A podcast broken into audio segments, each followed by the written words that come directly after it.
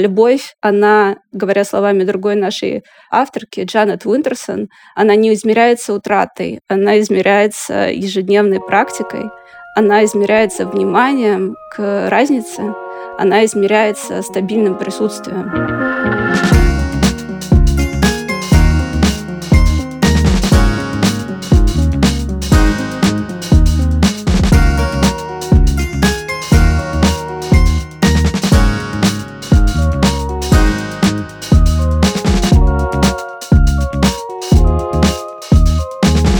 Здравствуйте, наши дорогие друзья. У нас продолжается сезон про любовь подкаста «Норм», который вы сейчас включили и слушаете. Меня зовут Даша Черкудинова. Меня зовут Настя Курганская. Да, это правда. Он продолжается. У нас сегодня снова очень интеллектуальный выпуск, такой, знаете, в пандан к предыдущему. В прошлом выпуске у нас в гостях был философ Артемий Магун, и мы с ним разговаривали о том, как любовь была изобретена фактически и описано разными философами от древних греков до христиан и до современного времени. Ну, то есть, как бы, знаете, чувство, конечно, существовало, но вот это описание придумали разные люди от Платона до там дальше всяких разных остальных персон. А в этом выпуске мы поговорим, ну, вот примерно про то же самое, но только с точки зрения литературы. Мы позвали в этот выпуск Сашу Шадрину. Саша – издательница издательства No Kidding Press. Вы наверняка его знаете, наверняка у вас есть дома какая-нибудь хотя бы одна книжка No Kidding Press. Это очень, как мне кажется, востребованное в последние годы популярное издательство, которое в основном издает женщин, книги о женском опыте, эссе,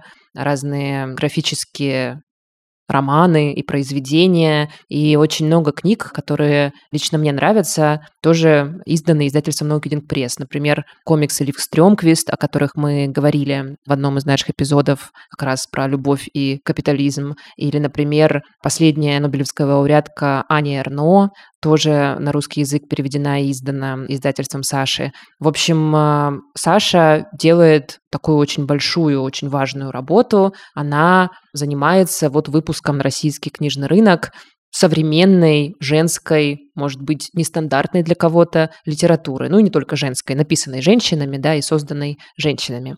Кроме того, Саша соосновательница женских писательских курсов Write Like a Girl Russia. И она тоже ими долгое время занималась. Это такие курсы, где женщины обсуждают литературу и пишут рассказы о себе. Ну, не только о себе. Мы поговорили о том, как меняются книги о любви, есть ли какие-то различия между тем, как о любви пишут писательницы и писатели. Мы просили Сашу порекомендовать какие-то книги о любви, которые ее впечатлили в последнее время. Ну и вообще, в общем, говорили о современной литературе вот с точки зрения того, как она описывает человеческие отношения. Мне кажется, получился очень глубокий и такой по-настоящему интересный разговор.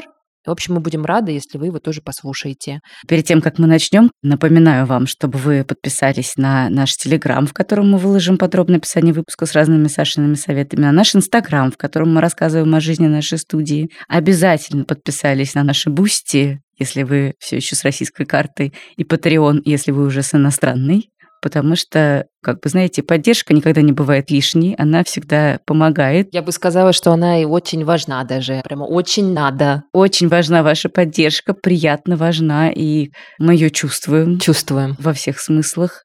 Также важно, что этот выпуск мы сделали при поддержке наших друзей онлайн-магазина «Самокат». «Самокат» привезет еду, косметику, товары для дома и другие необходимые вещи. Доставка займет от 15 минут. А еще у «Самоката» есть собственный бренд, и в середине выпуска мы расскажем о нем в нашей специальной совместной рубрике «Новая привычка». Мы расскажем, как добавляем в жизнь новые рутины и какие продукты бренда «Самокат» нам в этом помогают.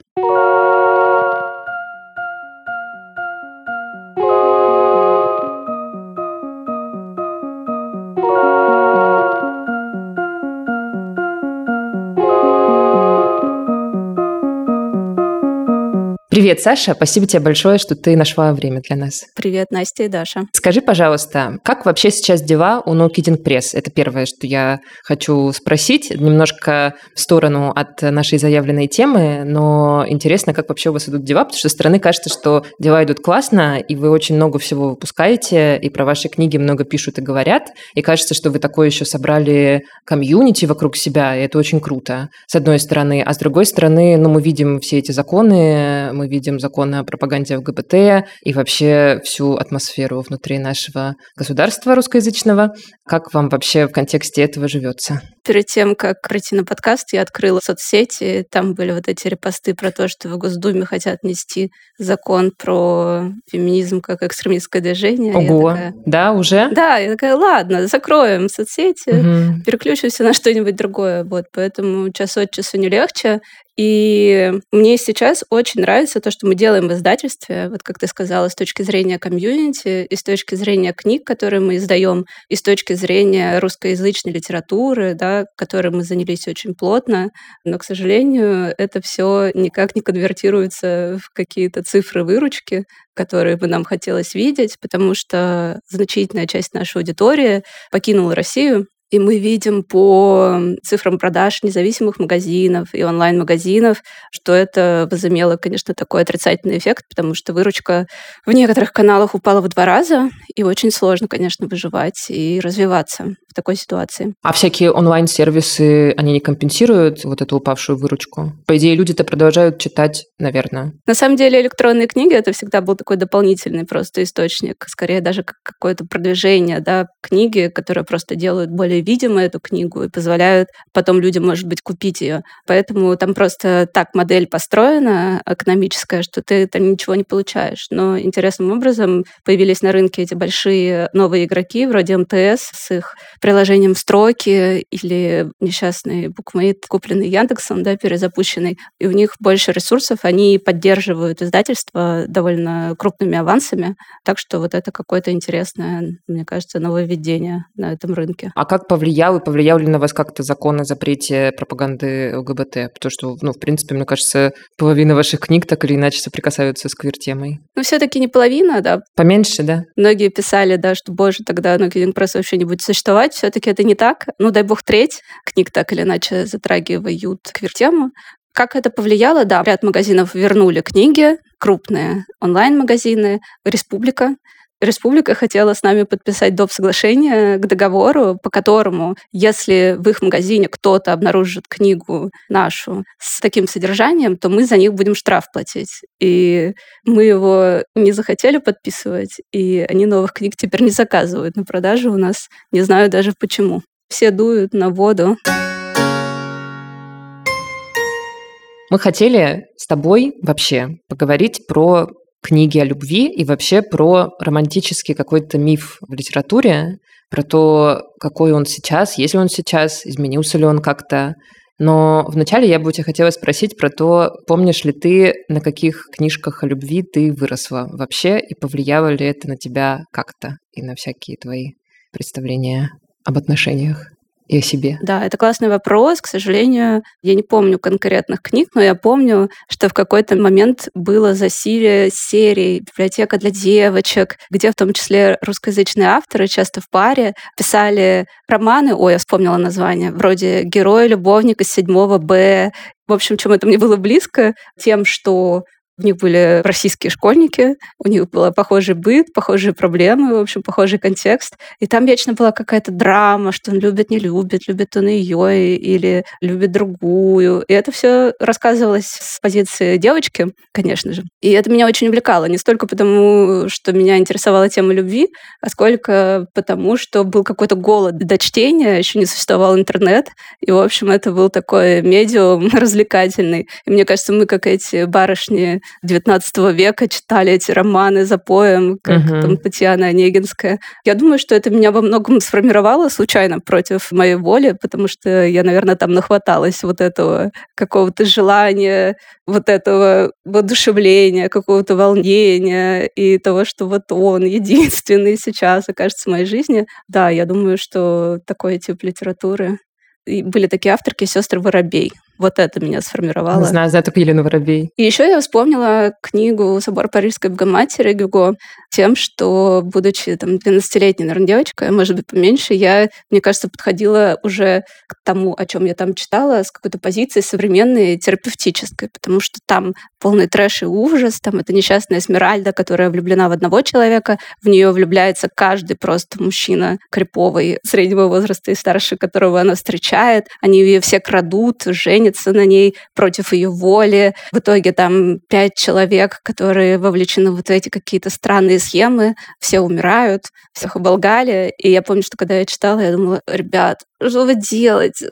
Просто, ну что вы устроили? То есть для меня такой романтизм, это было уже даже в том возрасте, уже это было слишком для меня too much. Вот я очень хорошо помню, что когда мне было 15-16 лет, и я была в своем таком драма-возрасте, я помню, что я очень много читала русской вот этой классической литературы, потому что я была олимпиадница в школе, и я бесконечно ездила на эти все росы. И я бесконечно сидела и читала этих Достоевских, Тургеневых, Булгаковых. И я очень хорошо помню, что в какой-то момент я начала мощно как бы романтизировать и драматизировать свою жизнь и какую-то свою рефлексию о себе в соответствии с вот этой литературной традицией. То есть я прямо начала мыслить себя тоже такой какой-то загадочной героиней. И я помню, что я прямо какими-то фразами начала мыслить. И не знаю, бывает ли у вас такое вообще, что вы думаете о своей жизни какими-то около литературными фразами? В голове звучит нарратив. Да, в голове звучит нарратив. Вот у меня в то время это очень так ярко проявлялось. И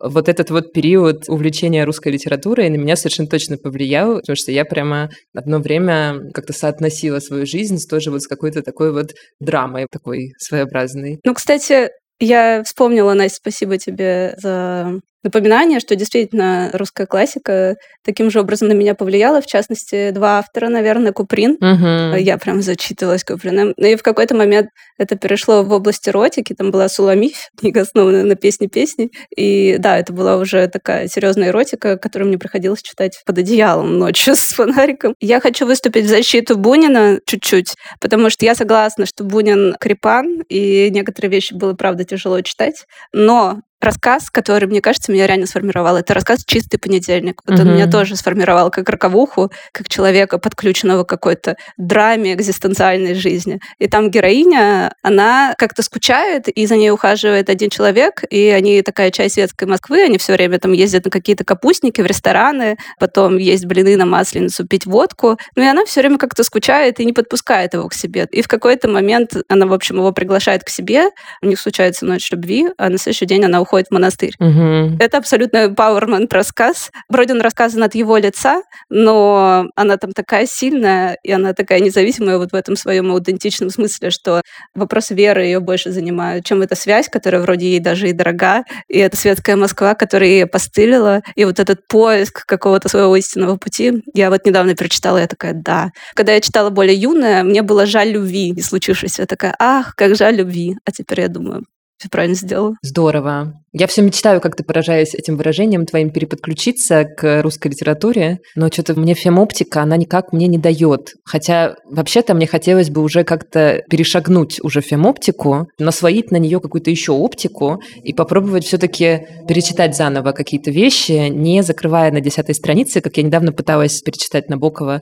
у меня ничего не получилось, потому что я просто на двадцатой странице отрубилась. У меня просто феминистское забрало, опустилось и больше не смогло открыться. Там пошла какая-то нежная головка, в общем, какой-то кринж, и все. Но вообще-то хочется еще как-то переосмыслить по-другому каких-то авторов. А как вообще о любви принято писать сейчас, ну и вот, скажем, в последние сто лет, допустим, опираясь на ваших авторов хотя бы. Понятно, что это вопрос такой супер широкий, и все пишут по-разному, но, наверное, в 20 веке какие-то сформировались другие традиции новые. И, в общем, что ты можешь как издательница об этом сказать? Как менялся вот этот романтический миф в литературе в последние десятилетия? Важно отметить, что я не литературоведка. Вообще моя позиция по жизни дилетантская. Ты издательница, и ты много читаешь. Да. Существует несколько слоев литературных и миров, которые живут отдельно друг от друга. То есть есть, например, коммерческая литература, которой принято относить жанровую, в том числе любовные романы, угу. известные нам, очевидно, это романы о любви.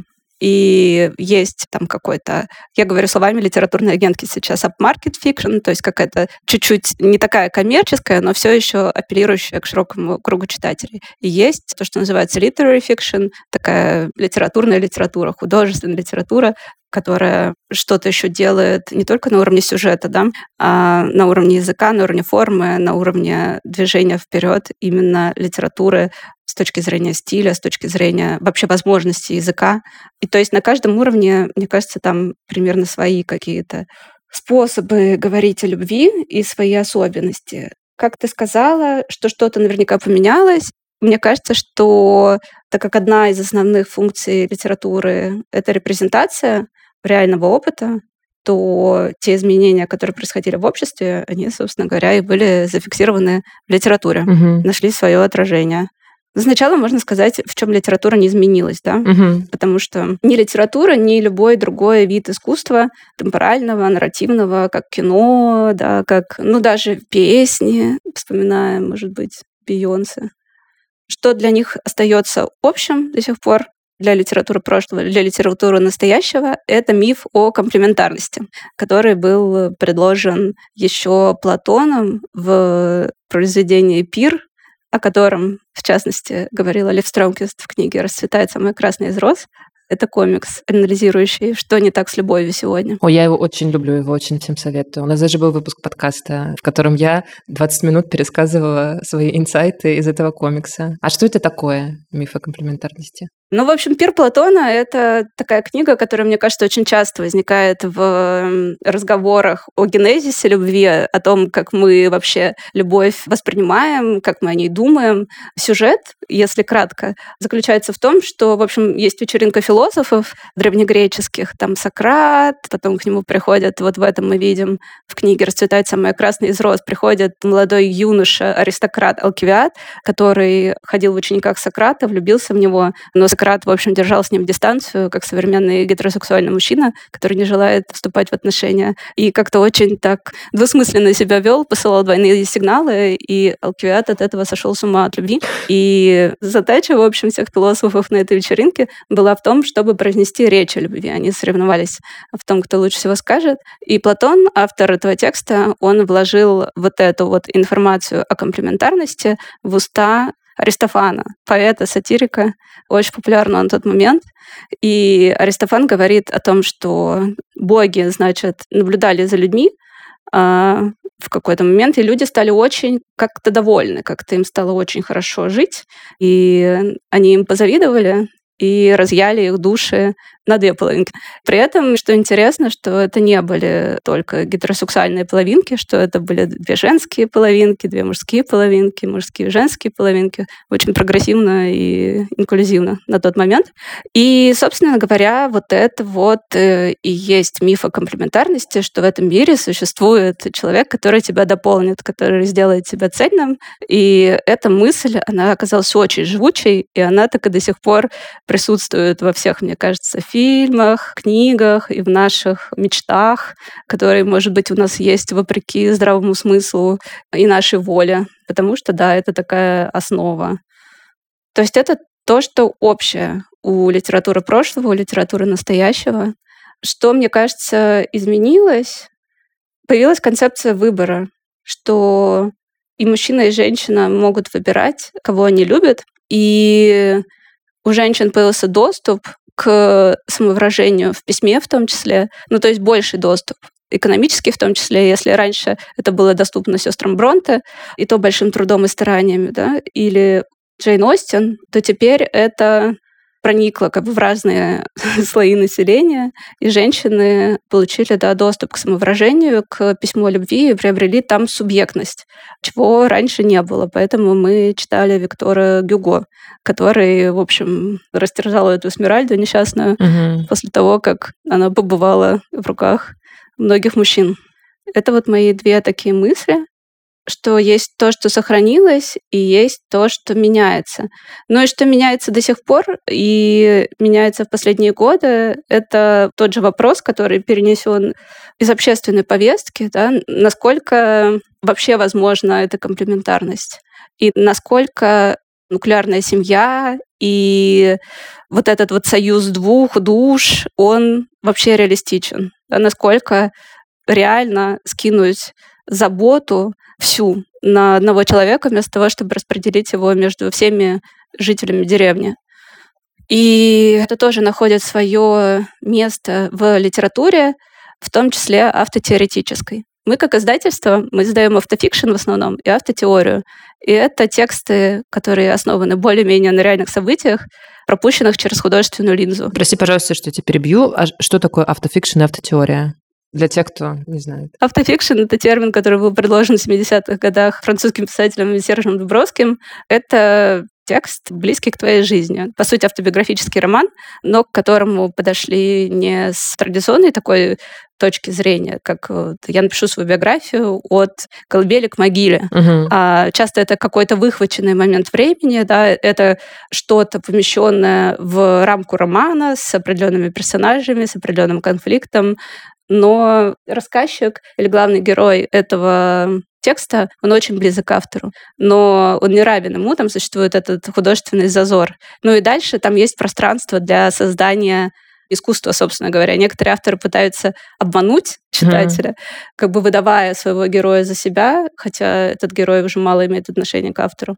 Другим, наоборот, важно этот зазор совершенно уменьшить. Автотеория — это тексты очень интересные, которые, с одной стороны, сочетают в себе вот эту романную составляющую, да, и очень личную составляющую может быть, не романную, но личную, мемуарную, например. Да? Это когда человек говорит о себе, о своем опыте, но с позиции теории современной, социологической, культурологической, привлекая философию современную. Это как раз тем и интересно, что наши чувства могут быть поддержаны каким-то корпусом текстов, которые их объясняют, дополняют, и таким образом они становятся иллюстрацией, что ли, глобальным процессом в мире, который происходит. Ну, то есть вот, например, Лив Стрёмквист и, допустим, там Кинг-Конг-теория, которая у вас выходила, я помню, я читала, это типа автотеория. Кинг-Конг-теория — это автотеория да. в таком, скажем, упрощенном виде, потому что Виржиния Дипан говорит о своем опыте, опираясь, наверное, даже не на другие тексты, хотя другие тексты, на философку Камилу Палью и еще кого-то я забыла, а Левстрёмквист нет, потому что она не говорит о своем опыте. Она mm. рисует вот эти вот картинки, сатиру на персонажа поп-культуры и классической литературы. Но это как раз теория. Это теория в переложении современном, легком, простом, доступном остальным. Это была теоретическая здесь справка. Извини, продолжаем. Да, мы издаем автофикшн и автотеорию. То есть это книги, которые основаны на реальном опыте, но пропущенные через художественную линзу. И этот реальный опыт, доступ к реальному опыту, он как раз помогает автору обратиться к тому, что его или ее по-настоящему волнует. А теория как раз помогает раскрыть эти противоречия, возможно, современные, да, и конфликты любви в том числе, с помощью современной там, философии, социологии и так далее. И поэтому мне кажется, современная литература о любви, которую мы издаем, автофикшн и автотеория, она как бы осведомлена о наработках таких людей, в том числе как Лев Стрёмквист и авторов, на которых она опирается. И она очень критична по отношению к вопросам любви в том числе, но критично не в смысле, что она ее критикует, а в смысле, что она ее критически исследует, мне кажется, изнутри потому что последние вот эти феминистские тексты о любви последних десятилетий, в частности, там известный роман Крис Краус «I love Dick», он как раз поднимает вопросы, что не так с любовью, помимо того, что он рассказывает просто историю, как мы рассказывали раньше, о любви, о любовном квесте, он еще дает вот эту вот теоретическую какую-то базу для того, чтобы нам разобраться в этом почему любовь нам столько боли приносит, или почему любовь между этими двумя героями невозможна. Ну, действительно, этот вопрос занимал всех всегда. Просто герои были героями своих эпох. То есть какие-то модели любовные, которые мы видели в текстах, они всегда соответствовали, мне кажется, ну это чисто спекуляция, дальше будет, соответствовали своей эпохе. То есть в романтических мы текстах видели одно, есть такой образ да, в русской литературе вроде «Бедной Лизы» или «Беспреданницы», которую обесчестили, и надо пойти утопиться. Это, в общем, соответствовало каким-то моделям поведения в обществе, которые тогда были. Опять же, Лев Стромквист пишет о том, например, что у Томаса Мана в романе был герой, который репрезентировал мужественность того времени, которая заключалась в том, что мужчина должен первый открыться в своих чувствах, и женщина может на них только ответить, что совершенно поменялось сейчас. Обычно женщина первая говорит о своих чувствах, есть такая тенденция. И это также находит в литературе свое измерение. И вот, например, у Джейн Остин в «Гордости и предубеждения» главная героиня, с одной стороны, она как раз соответствует вот этим традициям того времени, точнее история этой героини э, Элизабет Беннет и мистера Дарси, в том, что хоть она испытывает к нему чувства, она не может ему открыться. И вообще между ними такой конфликт эротическо-интеллектуальный. И в конце концов, да, он оборачивается там не лягушкой, а принцем, и наступает счастливый конец. А с другой стороны, это роман о деньгах, о том, что пожениться должны два капитала или там имя и капитал. И вот это роман того времени, да, который ставит во главу, с одной стороны, честь женщины, а с другой стороны, денежный вопрос. Современный роман, он отражает состояние общества сегодня. Я не помню, чтобы я читала роман, в котором деньги играли большую роль, хотя мне было, кстати, очень интересно почитать такой роман. Mm. Ну и, кстати, возвращаясь там к Теодору Драйзеру или другим авторам прошлого, там же тоже очень часто троп бедной, лишившейся всего девушки, которая при этом еще заканчивает плохо в итоге. Или, опять-таки, возвращаясь к беспреданнице, да, которая очень скована своим вот этим вот недостатком капитала, и которая при этом чувствует, и которую чувства заводят в итоге в очень плохое темное место, потому что общество существует по своим правилам. И сегодня, так как изменилась социоэкономическая ситуация, мы таких сюжетов не видим. Хотя мне хотелось бы вообще это почитать, потому что неравенство там заработка, да, экономическое неравенство в парах, очевидно, существует.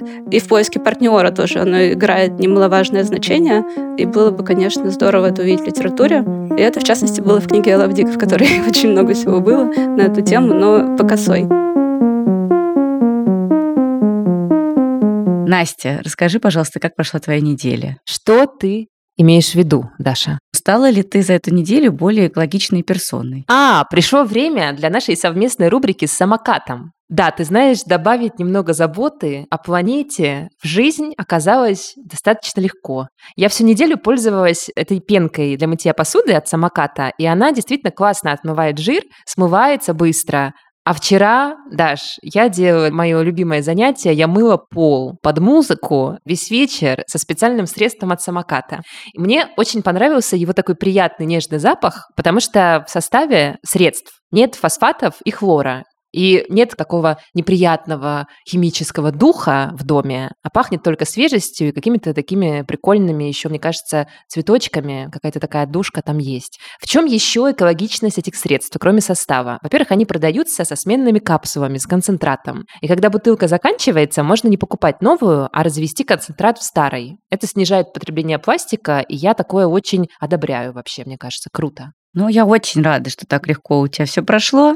Настала моя очередь. Пожалуйста, скажи, что мне делать всю неделю. Ты несколько раз у меня просила ссылку на ролик с моим любимым массажем лица. Помнишь? Помню. И что? Вот хоть раз Нет. ты сделала? Просто правда, как она есть. Ни разу не сделала. Ну, пора выделить 10 минут в день на заботу о себе. Это помогает лицо вообще в тонусе держать. Немножечко, знаешь, у меня действительно ушел второй подбородок чуть-чуть, не полностью, но чудес не бывает, но уходит, правда. И так вот скулы выделяет, и главное, ровный цвет лица. Ну и просто приятно делать. Я тебе такой челлендж ставлю. Следующую неделю делать массажик лица или тела, я тебе разные ссылочки пришлю на выбор, что тебе больше нравится, с баттером для умывания и снятия макияжа. И вам, дорогие слушатели, тоже я оставлю ссылки своих секретов красоты. Знаете, как это? 100 рецептов красоты. Помните, вот был такой бренд в нашем детстве. Вот 100 рецептов красоты. Делаем массаж вместе с баттером от самоката и отдыхаем. Отдыхаем и балуем себя, радуемся. Это челлендж для меня реально, но я рада, что он как бы передо мной встанет. Может быть, вот, знаешь, из чувства долга я втянусь в эту практику. Я надеюсь. Буду пробовать. А там уже, знаешь, и удовольствие придет. Я надеюсь, я надеюсь. Дорогие слушатели, напоминаем, что у самоката есть два промокода для вас. Если вы еще не пользуетесь самокатом, то по промокоду норм большими буквами кириллицей вы получите скидку 20% на первый заказ от 800 рублей. А если вы уже пользуетесь самокатом, то держите еще один промокод норм СМКТ, тоже на кириллице большими буквами, скидка 10% на товары и продукты от самоката при заказе от 700 рублей. Промокод есть в описании эпизода. Пожалуйста, используйте их. Если вы что-то не расслышали, посмотрите там. Покупайте товары от самоката вместе с нами. Я пошла заказывать баттер. Что делает любовь романтической? Романтическая любовь делает страдания. И в литературе вообще нам не интересно читать о счастье. И в раю нет литературы, нет никакой истории. Все истории в аду. Но когда, например, снимают сериал The Good Place про рай, вроде как вот же история про рай, потом оказывается, что это никакой не рай, да. что еще раз подтверждает этот тезис.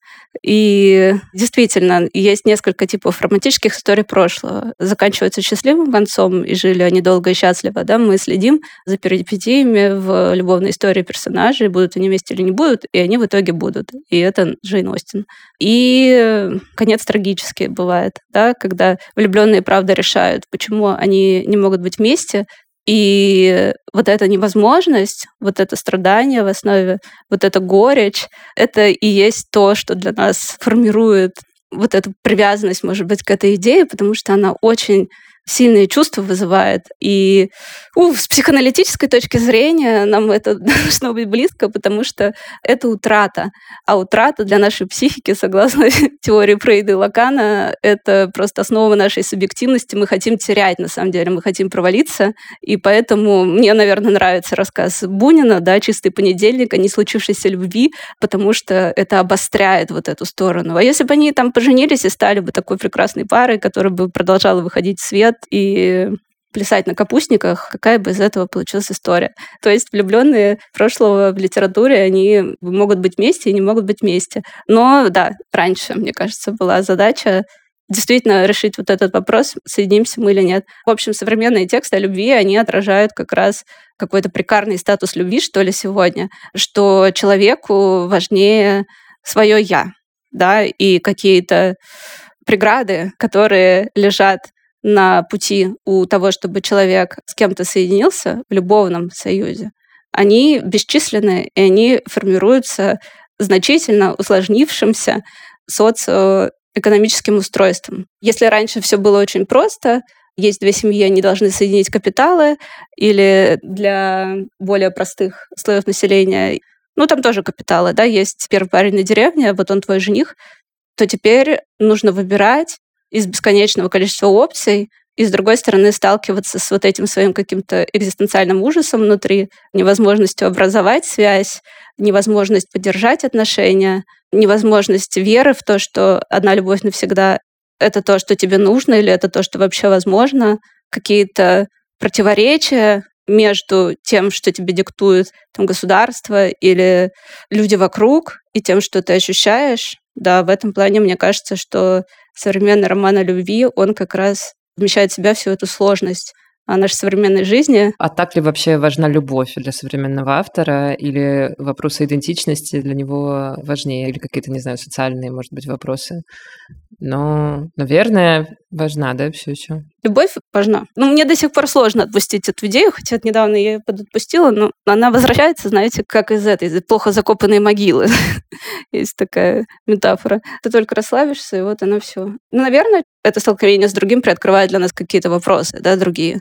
Поэтому любовь нельзя из этой картины вынуть. Но, как мне сказала Оксана Васякина недавно, она для издательства No Kidding Press просматривает рукописи. Она ищет тексты, которые можно публиковать. И мы с ней обсуждали какой-то текст, и довольно много текстов присылают о любовном страдании, да, об отношениях, которые закончились, или отношениях, которые не случились, между разными комбинациями гендеров. И я сказала, что Типа, это текст про гетерострадания. В целом уже как-то есть некоторая усталость от этого. А Оксана сказала, что она и про там, ЛГБТ-страдания, то в целом тоже не хочет читать. Она сказала, вопросы любви меня не интересуют. Меня интересуют вопросы экзистенциальные. Кроме издательства, ты еще занималась литературными курсами для женщин. И я как раз хотела спросить тебя, ну, как бы задать два вопроса в одном. Первый вопрос, о чем вообще пишут авторки, которые приходят на литературные курсы? Что становится темами их рефлексии? Второй вопрос. В чем разница вообще между тем, как о любви пишут мужчины и женщины? Авторки пишут о любви, как ни странно, о любви, которая не случилась, о любви, которая закончилась, о любви страдания. Авторки очень много пишут о семье, потому что для многих это первый текст, и часто в первом тексте автор обращается к крайнему опыту, который нужно прожить, не столько в том смысле, что это какое-то терапевтическое письмо. Я думаю, когда мы так говорим про тексты в жанре автофикшн, то мы их немножко редуцируем да, до какой-то вот этой вот низкой практики, что ли, как будто там нет искусства. И это не так. Просто в каком-то возрасте, мне кажется, до 35 лет, часто для первого романа используется вот этот вот опыт, который мы нажили на тот момент, и хочется ставить его позади и двинуться дальше. Очень много текстов о семье, о взаимоотношениях с матерью, о взаимоотношениях с отцом и каких-то детских воспоминаниях, травматичных или нет, или наоборот, очень таких идеалистических. И много текстов о быте своей семьи, о культуре своей семьи, что мне очень нравится, которые рассказаны через деколониальную линзу и говорят о внутреннем колониализме, и написаны авторками, которые происходят из разных национальных республик России и так далее. Это очень здорово. О чем пишут мужчины современные на русском языке, мне не хочется это обобщать, конечно. И я говорю про цисгендерных гетеросексуальных мужчин, и хочется от этого немножечко как-то дистанцироваться. Мне кажется, они до сих пор находятся под сильным влиянием американской литературы, в частности, 20 века, модернистов, и потом битников, и, может быть, потом контркультурной прозы какой-то, потому что это во многом male gaze, и до сих пор любовь и женщина, они в их текстах изображается очень специфичным для того времени образом. В центре вот этот вот герой, мятежный какой-то, мечущийся, часто противостоящий обществу, и часто бывает маргинализированный какой-то на обочине жизни, потому что он не может встроиться в это общество, но обладающий кучей талантов. Я хотела еще спросить конкретно про русскоязычную литературу о любви, и есть ли у нее какая-то специфика? Можем с вами порассуждать. Я не являюсь просто эксперткой, в современной русскоязычной литературе о любви? Мне кажется, что нет. Мне кажется, что любая литература о любви, она правда отражает нашу жизнь. И все. Наша жизнь во многом определяется теми же самыми вещами, например, тем, что мы живем при капитализме. И мы все уже много раз говорили о том, как капитализм влияет на любовь. Да, что в гетеросексуальных отношениях на рынке любовном у мужчин приоритетное положение зачастую. Да. И хоть для России, хоть для других стран, развивающихся и развитых, это актуально. И, наверное, в чем российское общество отличается от других обществ, в том и литература отличается от литературы других обществ. Я думаю, так. У вас есть мнение на счет? Вы читали русскоязычный роман о любви? Ну, я помню, что я почитала Аллу Горбунова, например, какое-то время назад, угу. и мне не очень понравилось, именно потому что мне как-то не очень понравилось отношение к женщине и к женскому персонажу в этих текстах, потому что мне показалось, что оно какое-то, ну вот, что-то вот такое немножко унаследованное от каких-то постсоветских авторов мужских, которые тоже, в свою очередь, откуда-то перетекли. Короче, я не увидела никакой свежести в том, как она изображала там женского персонажа, в том, как она изображала отношения.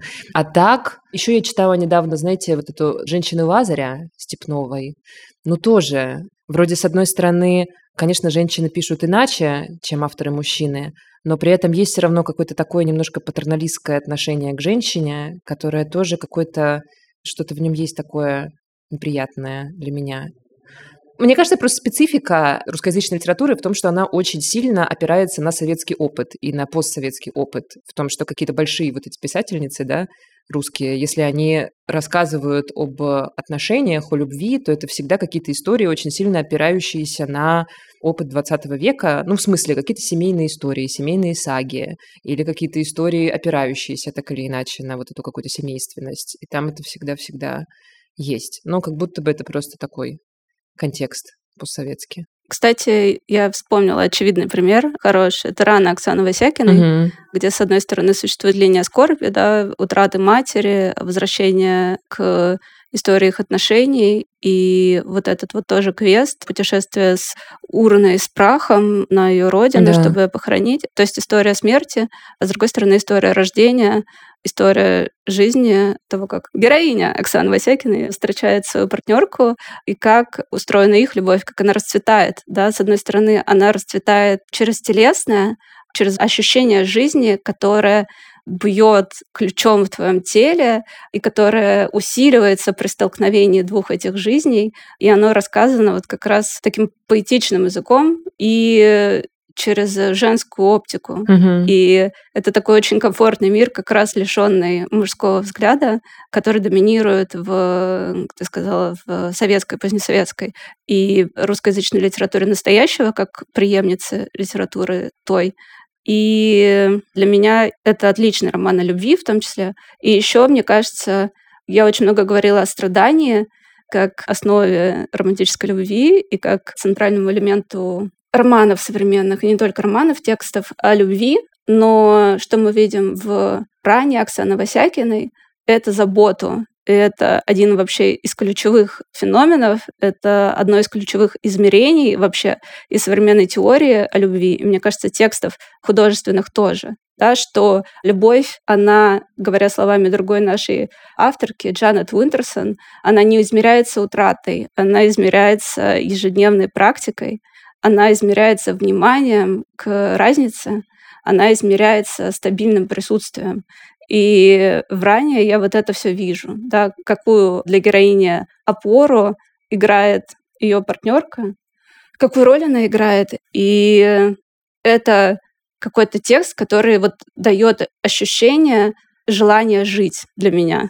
И мне кажется, это вот позитивная какая-то программа в литературе о любви. А можешь ли ты еще рассказать о каких-нибудь книгах о любви или связанных с любовью, которые на тебя произвели впечатление в последние какие-то годы? Я думаю, что это, с одной стороны, книги теоретические. Для меня вообще вопрос любви поставила впервые Белл Хукс. Она американская черная исследовательница, феминистская. Она написала целый ряд книг о любви. На русский приведена книга «Все о любви». И она впервые для меня задала вот этот вопрос о гендерном измерении любви. Равны ли мы с мужчинами в любви? И она также задала вопрос о потребности в любви современного человека и как нам эту любовь найти. И она предложила понятие кругов любви. Мне кажется, тоже как-то уже очевидных для нас, что мы можем найти любовь не в одном человеке, да и не в этом мифе, а любовь в друзьях и в сообществах, и быть окутанными таким коконом заботы и давать эту заботу другим. Да, она хороша и с точки зрения анализа, романтической любви и анализа парной любви, и с точки зрения какого-то предложения попытки помыслить будущее. Причем она это делала довольно уже давно, мне кажется, в 90-х годах и в начале нулевых. А потом база любви, мне кажется, для современных текстов художественных — это фрагменты любовной речи Орландо Барта. Это книга, которая тоже помогает, мне кажется, деконструировать наш любовный опыт. И она говорит о любовной речи, которой мы заражаемся, да, испытывая любовное чувство, и о том, как эта речь и наше поведение организовано в какие-то тропы, да, фигуры. Это книга, в которой можно себя узнать, и в которой можно узнать опыт других, и при этом она невероятно написана тоже. Она сама написана любовной речью, и она этот феномен классно подсвечивает. Потом очень крутая книга — это все книги Евы и Луз, франко-израильской социологини. В частности, книга «Почему любовь ранит» и «Конец любви». Книга «Конец любви» она прекрасная. Она как раз о том, почему у нас не получается завести отношения сейчас, почему любовь распадается, и она построена не только на феминистской критике, а скорее на левой критике, капиталистической критике и критике нашего общества, которое любит глазами, потребляет все время визуальные образы. А из фикшена, что мне последнее очень понравилось, это то, что мы издали.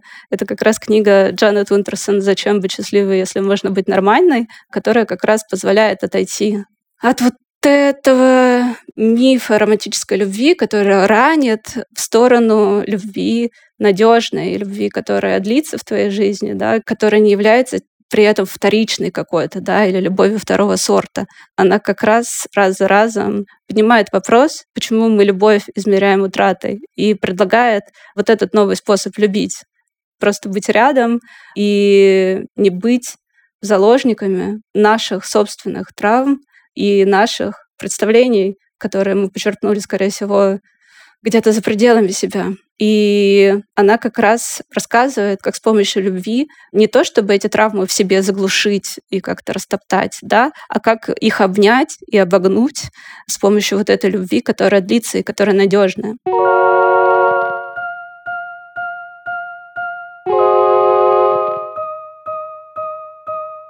Хороший очень разговор. Мне понравился этот разговор с Сашей. Я так ценю, когда наши гости задают и нам тоже какие-то вопросы. И есть у нас, знаешь, пространство раскрыться в этом разговоре. Мне очень понравилось это. Да, очень душевный разговор, очень хороший. Мне тоже понравилось болтать с Сашей. Друзья, подключайтесь к нам через недельку. Мы снова будем как-то раскрывать тему любви, с того угла или с сего. Кстати, еще хочу вам сказать, что мы в эти дни в Инстаграме в нашем собираем ваши вопросы нам про любовь и отношения, на которые мы будем отвечать в одном из следующих выпусков. Вот у нас прям там вверху висит постик. Можно в комментариях или в сторисах писать свои вопросы. В общем, если у вас есть к нам какие-то вопросы про любовь, на которые вы бы хотели послушать какие-то наши ответы, рассуждения, или, может быть, вы бы хотели, чтобы мы задали вопросы каким-то специалистам, пишите. Заходите в наш инстик и пишите вопросы. Все, это был подкаст «Норм». Меня зовут Настя Курганская. Меня зовут Даша Черкудинова. Мы вас целуем, обнимаем, желаем вам удачи. Да, до встречи. До встречи, пока.